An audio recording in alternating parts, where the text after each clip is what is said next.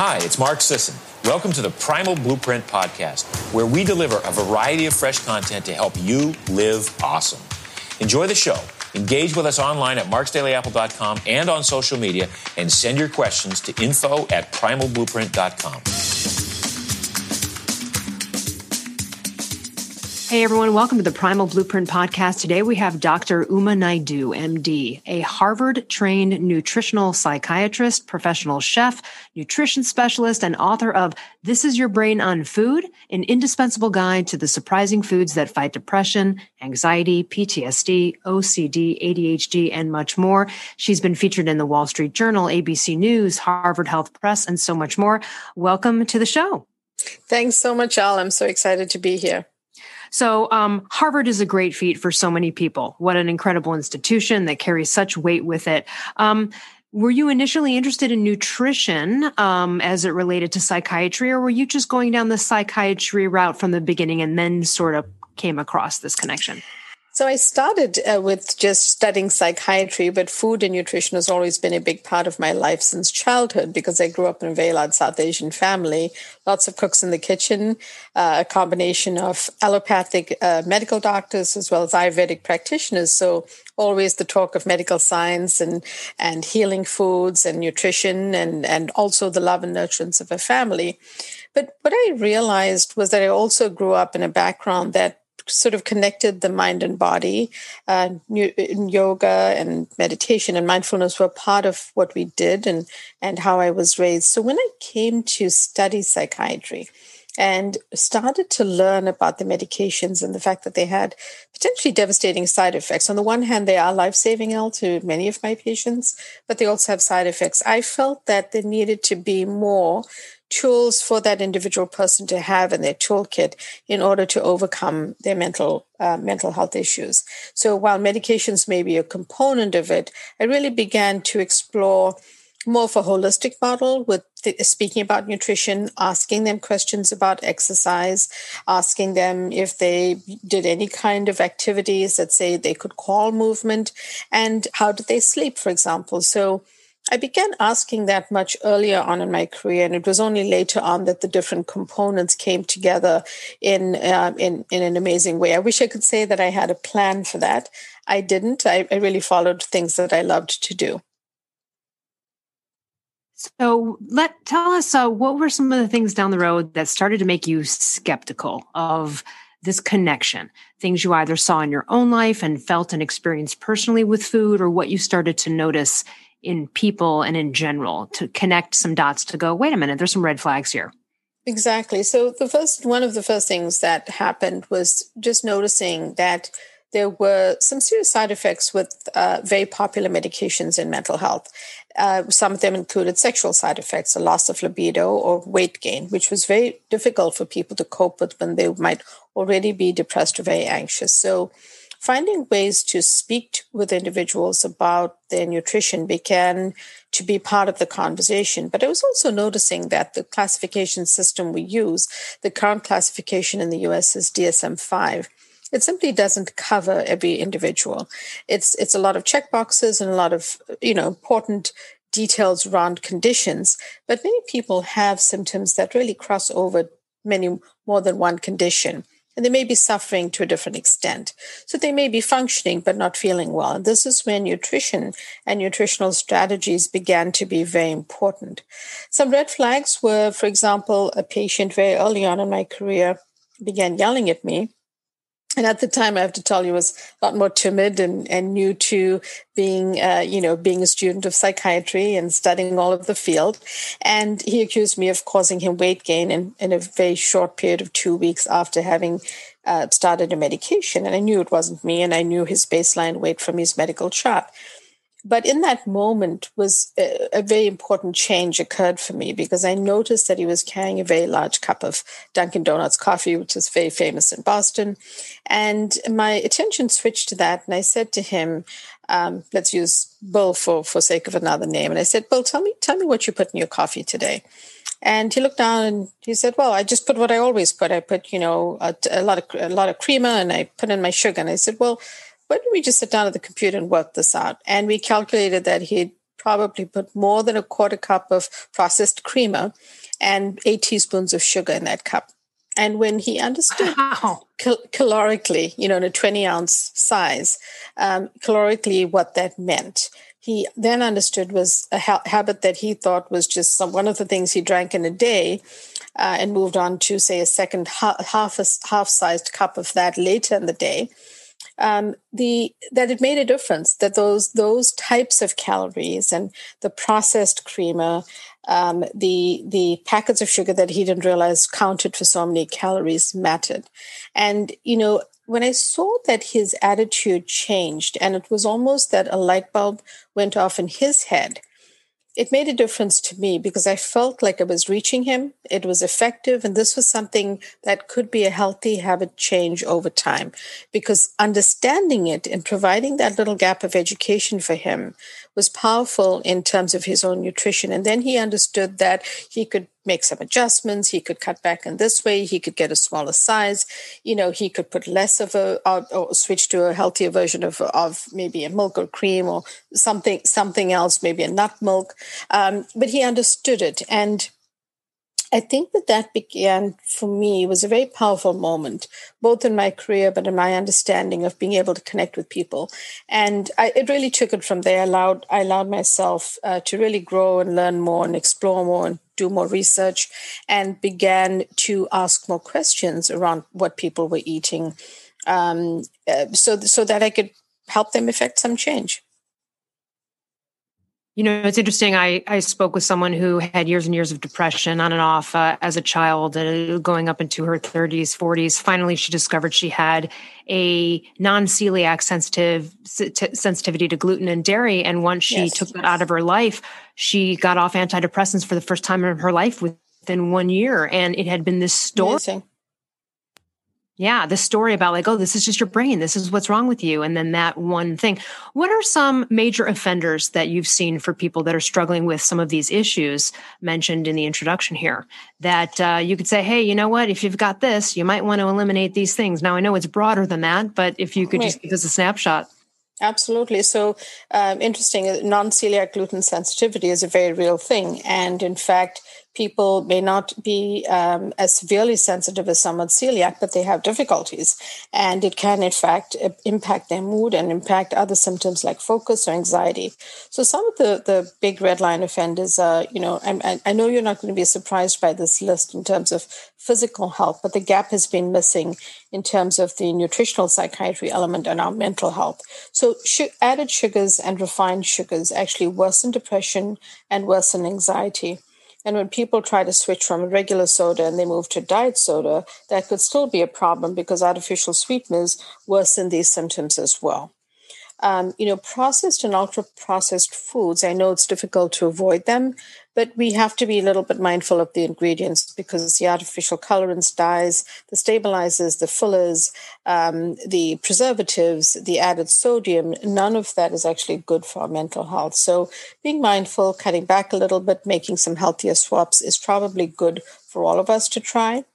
And, you know, we know that fast foods are problematic. And if our diet is mostly fast foods, we've got to realize that things like French fries uh, from fast food restaurants have added sugar because they've been engineered that way to be hyper palatable and we don't taste the sugar but these are the you know the added sugars the um, the unhealthy fats that are used and things like processed vegetable oils which are less expensive also drive inflammation in the body and that is a setup, you know, inflammation that starts off in the gut and then becomes neuroinflammation, impacts mental health symptoms. So it's on a spectrum of, of all of these different foods, as well as things like trans fats, which actually been shown to uh, be associated with behavioral aggression. So you know, it's it's very overwhelming for someone to make change all of the all of, all of the changes in a single day or single week.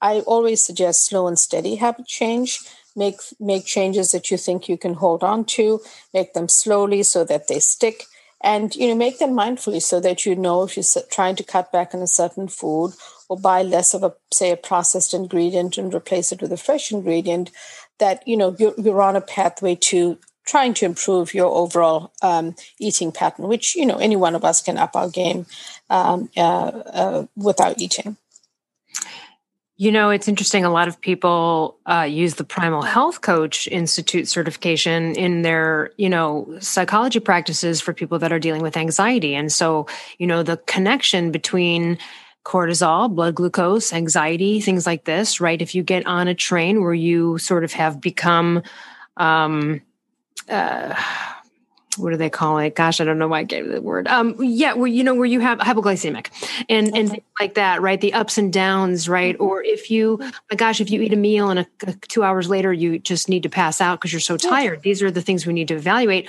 What is a? Are, are you are you suggesting an overall low carbish paradigm? Uh, what what is what what do you follow for your your mental and emotional health? So, you know, I consider myself diet, diet agnostic, and I do that all because people who come to my practice can be carnivore vegan and they can be anywhere in between. And I still have to find a way to address them, their better mental health. I think that the evidence um, is really behind some combination of maybe a keto Mediterranean or really a Mediterranean eating pattern, as I call it uh, which is you know embracing healthy fats, um, an abundance of vegetables, uh, certain fruit, uh, you know some some fish, uh, lean poultry, and then you know uh, cuts of beef and things like that. So so I think that it really nutrition has become, and certainly nutritional psychiatry for my practice, has become much more personalized because our gut microbiome is like a thumbprint. So a person, you know, I've had examples of two family members, biologically related, a mother and a daughter, who came in because I was evaluating the mom and during the conversation revealed that they both had opposite reactions to the same healthy food.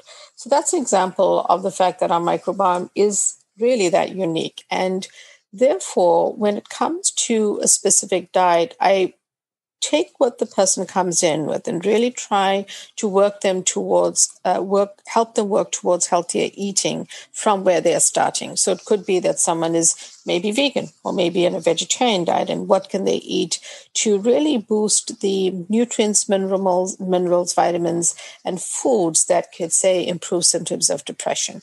And i try to try to work uh, from that point with everyone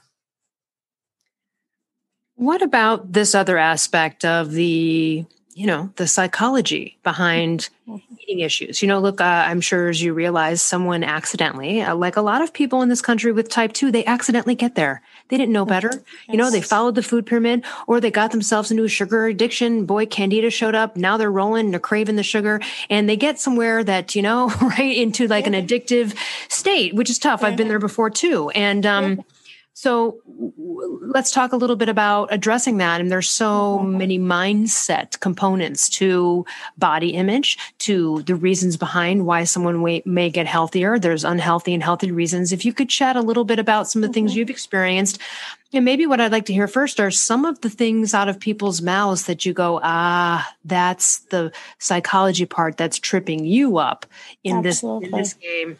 Absolutely. I think what you're pointing to is extremely important because as a psychiatrist, you know, the, the psychological aspects and, and it's, it's, I'm one of those doctors who really believes therapy helps. It's not just about medication. So irrespective of the fact that I practice as a nutritional psychiatrist, I've always believed in these holistic models of care. So I couldn't agree with you more.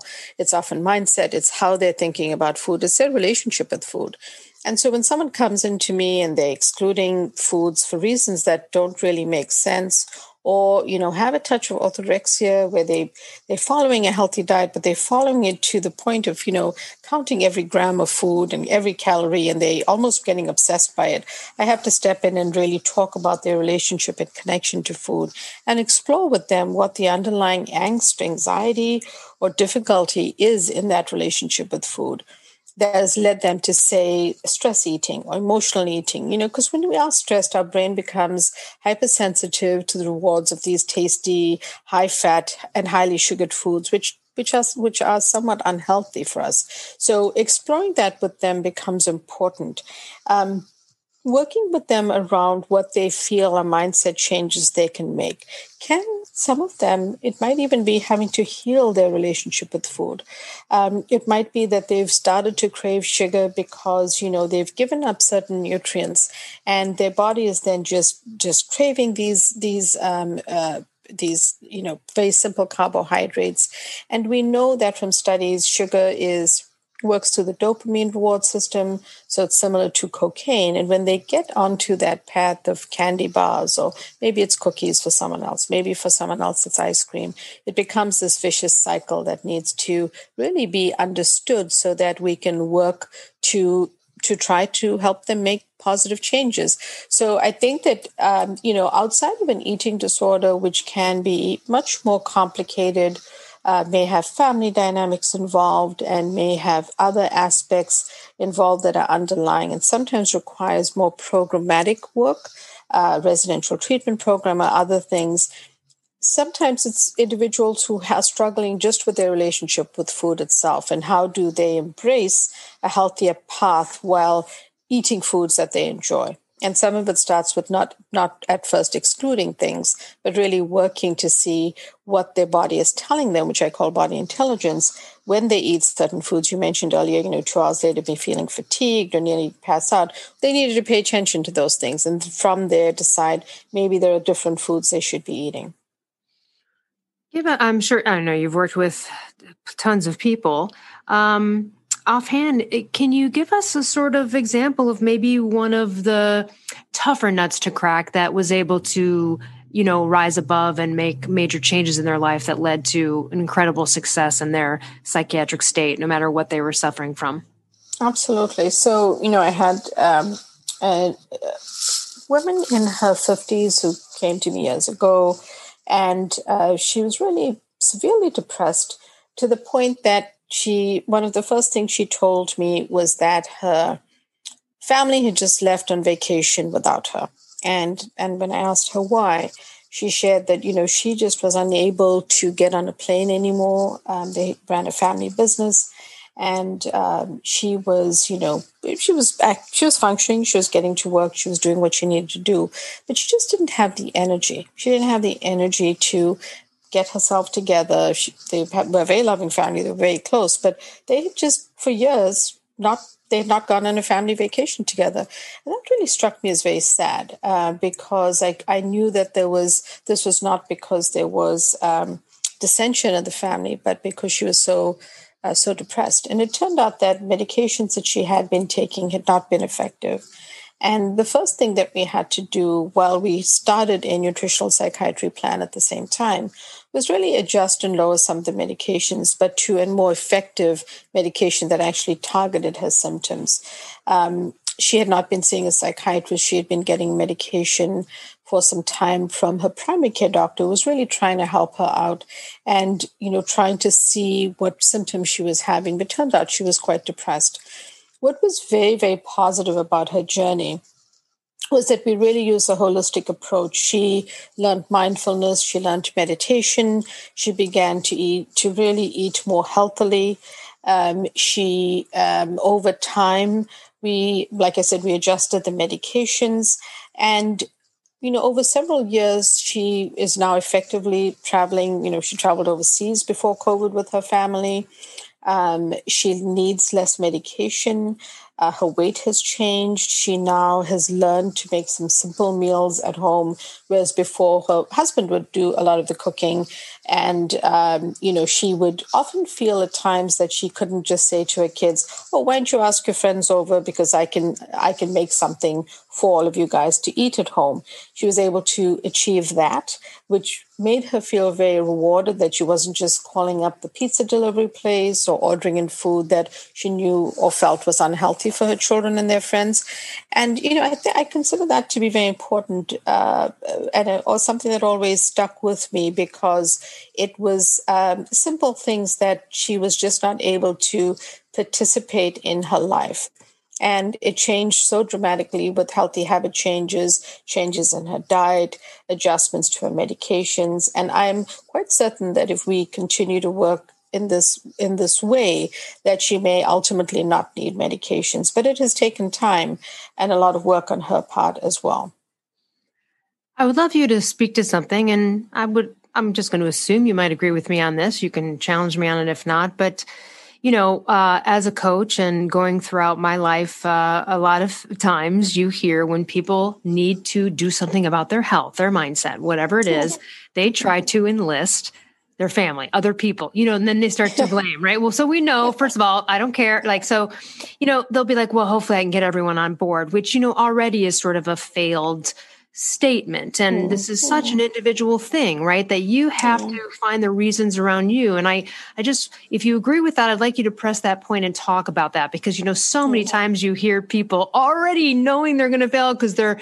they're either blaming or roping someone into it. And the truth yeah. is you have to do that for you regardless of the support. You can go get outside support but you may not get it in your family. Your husband may be, keep bringing home the cakes. It's you yeah. that has to go on this mm-hmm. journey Absolutely. You know, I, I, I've dealt with this with different family families um, or clients, I should say, as well, because of engaging their families that way. And it can be very hard. Some of it is where I help, uh, where I think I'm, I'm pretty clear with them. Um, is around really that this is, like you said, Elle, it's their journey. It, it's your journey to solve this.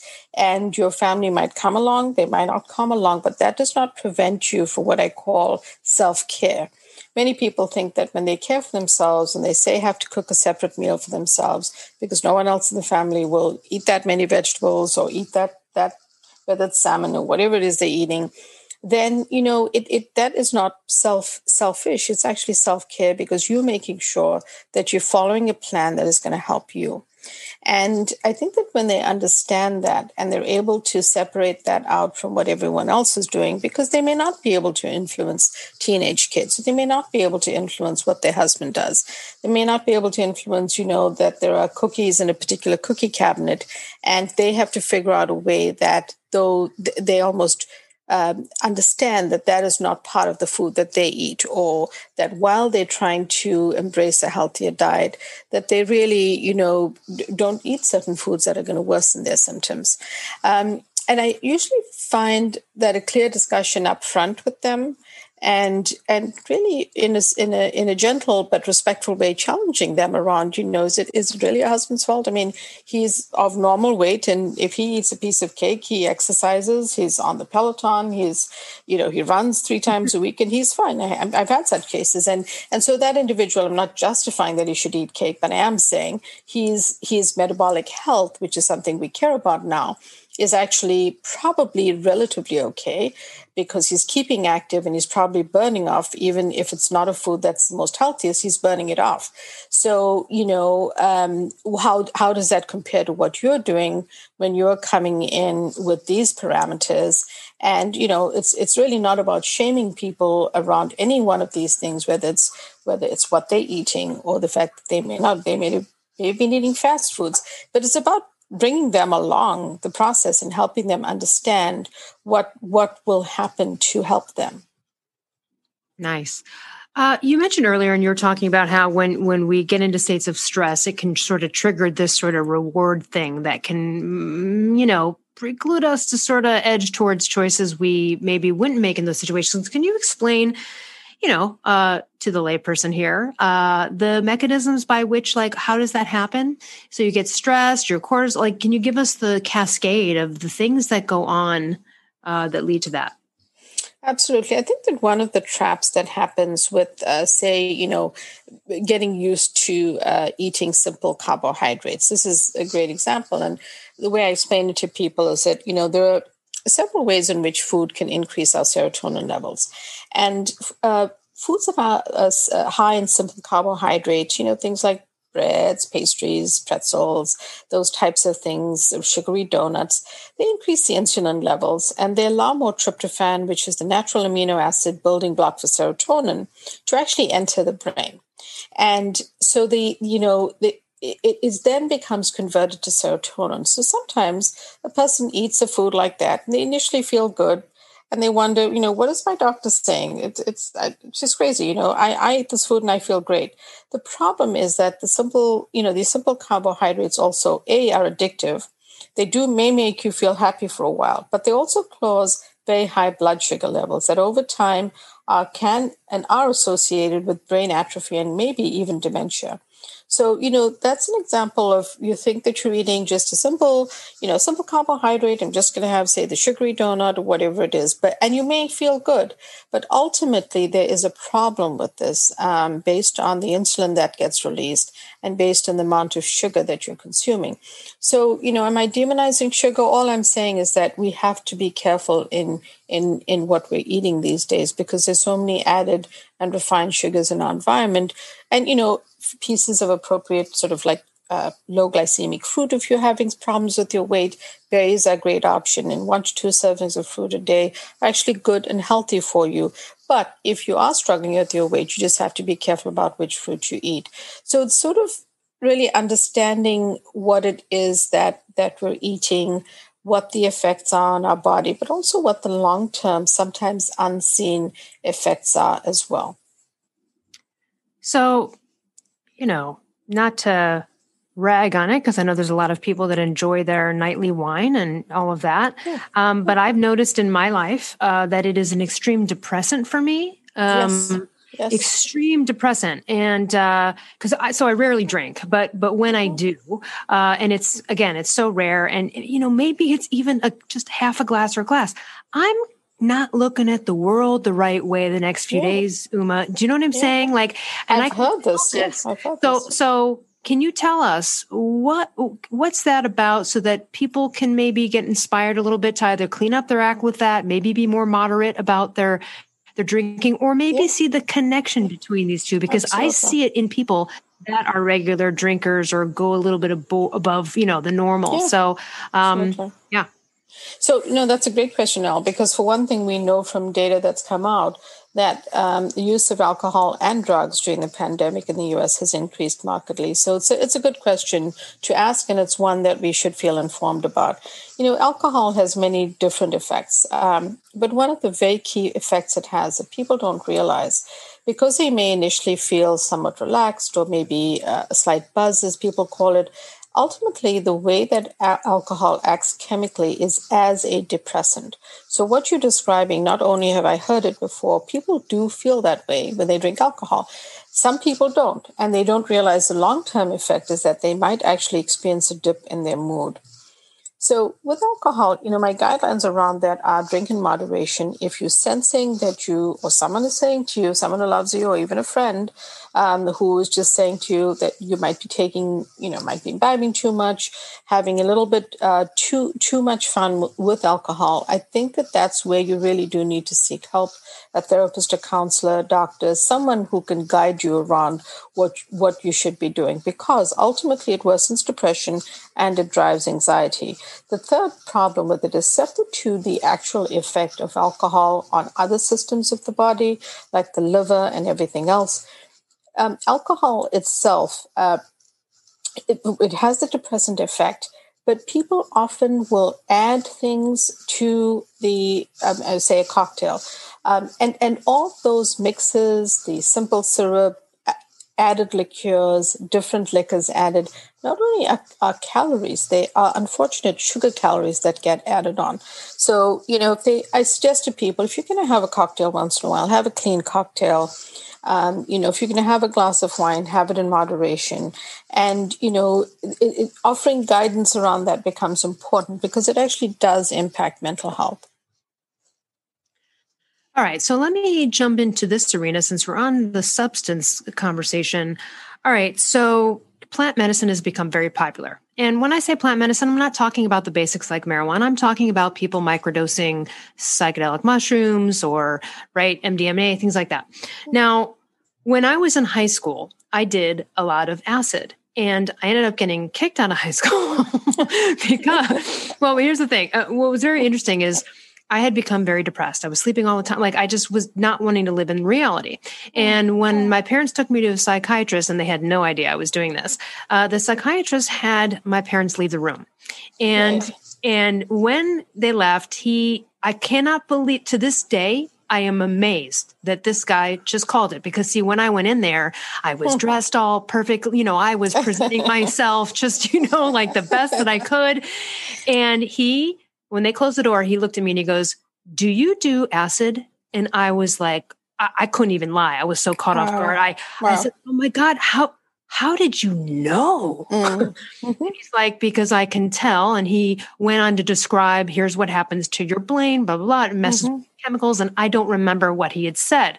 But mm-hmm. this is what I have noticed. I've noticed out there in the ether that and I'm not against plant medicine, and I do understand its incredible relation for PTSD and trauma and all this sorts of stuff. Mm-hmm. But I mm-hmm. do, and I've seen some people who do it a little bit too much and they're not yeah. living in reality and it definitely yeah. alters the personality. So I'd like you to talk about some of the downsides here and why that happens if you do too much of that. Absolutely. So, as with everything, including nutrition and the work I do in nutritional psychiatry, everything in moderation. There's certainly emerging science, there's a lot of treatment centers and other programming in the United States around what you're describing.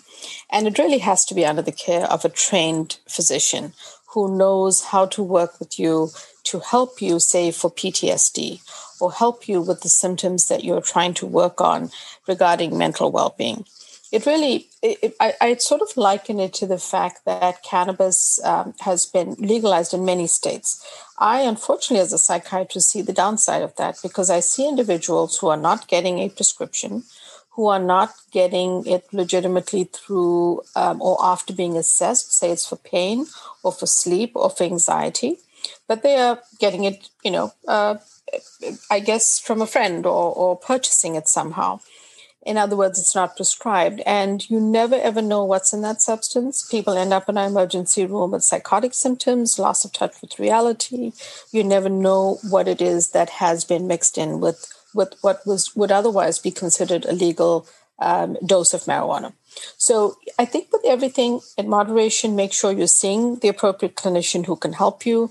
And if you are overindulging or if you are making this a recreational habit, then it's really no different from a drug. And I'm, I'm sorry if you're if if anyone hearing this feels offended, but when it is not used in an appropriate way, it is nothing more than just a psychedelic substance.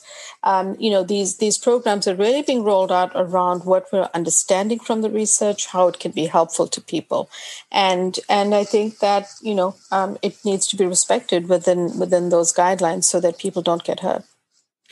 Can you tell us what these things do, like the MDMA? What is it doing? It's increasing dopamine. What is it doing that makes me feel, oh, I love everybody, right? Or this experience that I'm having in a quote journey, and then I get out of it and I'm not, right? So that if I right. do that it's, too much, what am I sparking? What am I, what is the negative loop I'm beginning? Just like with alcohol. Can you go down that road? Sure. So, you know, the, the best way to describe it um, is that it, it, there's a level of disinhibition and a changing of our levels of consciousness that happen. And people describe going into, you know, a dark place. Other people, you know, for want of a better word, word called it tripping. And, you know, when they come out the other side, they, they, some of them feel healed they feel uplifted, but others may may not feel that way, and that's why I think it needs to be really carefully mod- modulated by someone who knows how to manage what you're doing, and um, uh, also regulated around where you are, that you're in a safe place, you with with, with people around you. Um, you know, if you're alone, you could get hurt. Um, things like that become become really really important. But you know, I wouldn't say that I do treat substance abuse issues well. It's not my area of expertise. Um, I do think that that as a psychiatrist, I'd offer guidelines to people around being really careful uh, when they when they use these as uh, as choices. What are some other things? Uh, you know, through all the interviews you've done, through all the people you've worked with, what's something we wouldn't think about? That is something you've either seen that was helped through food that had to do with psychiatry, you know, one of these areas, or something that really surprised you that you didn't know that when when you found out, you know, you were like, oh wow, what an incredible connection.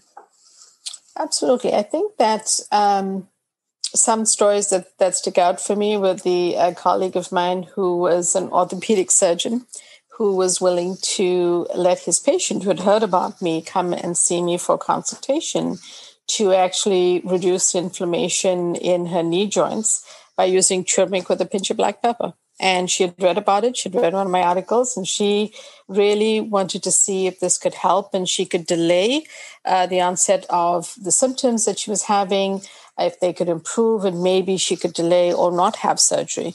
And I, I, I really recall that as a very seminal moment because it felt that I felt that that was, you know, doctor was willing to give his patient a chance to really try something slightly different um, and and slightly out of the box. So I was I was I was that always remember is something that I remember. The other thing that I also remember is just that an individual who um, arrived in my office uh, severely panicked and and and and quite quite anxious, asking, saying that she had to leave my office with a prescription for Zoloft because that she knew she was having such severe panic and anxiety. But really, just by speaking to her and understanding what had happened, it was my first such case, and that's why I remember remember it so clearly. That she'd been referred to me by a gastroenterologist, and on first pass of discussing things with her, it sounded like she had significant gut issues.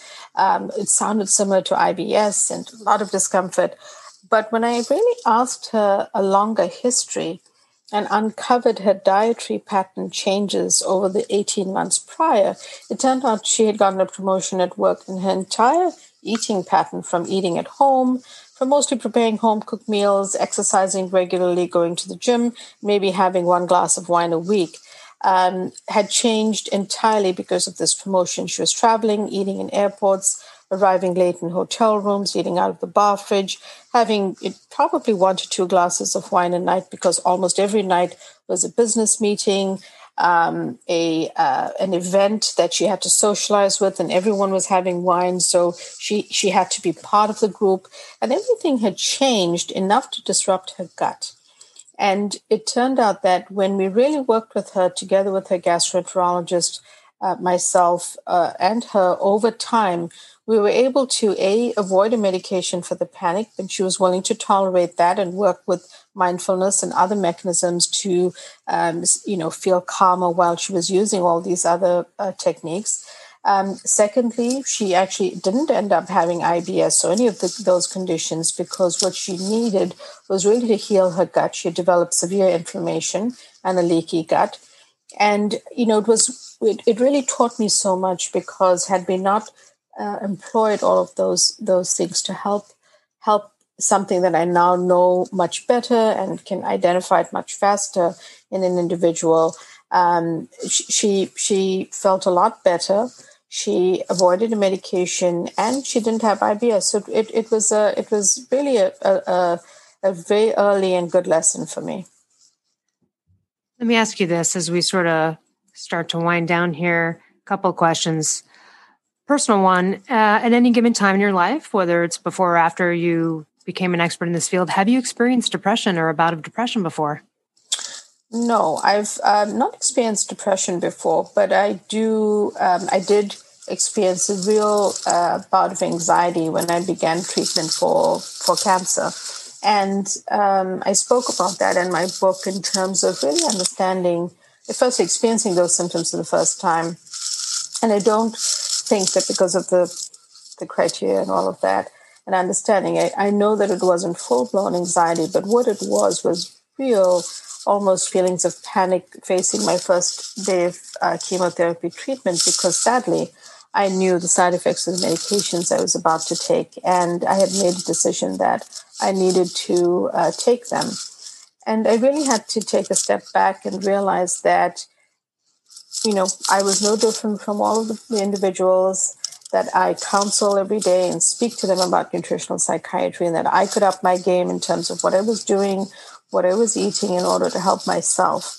Um, and that was a very important moment for me because it's a very, um, for, for a doctor to be in the, in the role of a patient can be very difficult. And I not only had to embrace that role, but I also had to realize that practicing all the things I was sharing with my patients became much more important to me. But first of all, I had to identify that I was feeling so anxious. Some of it was that I was still in shock when I first started treatment, and, and that was that was important. And and I really did um, use a lot of what I speak about to help myself through that time.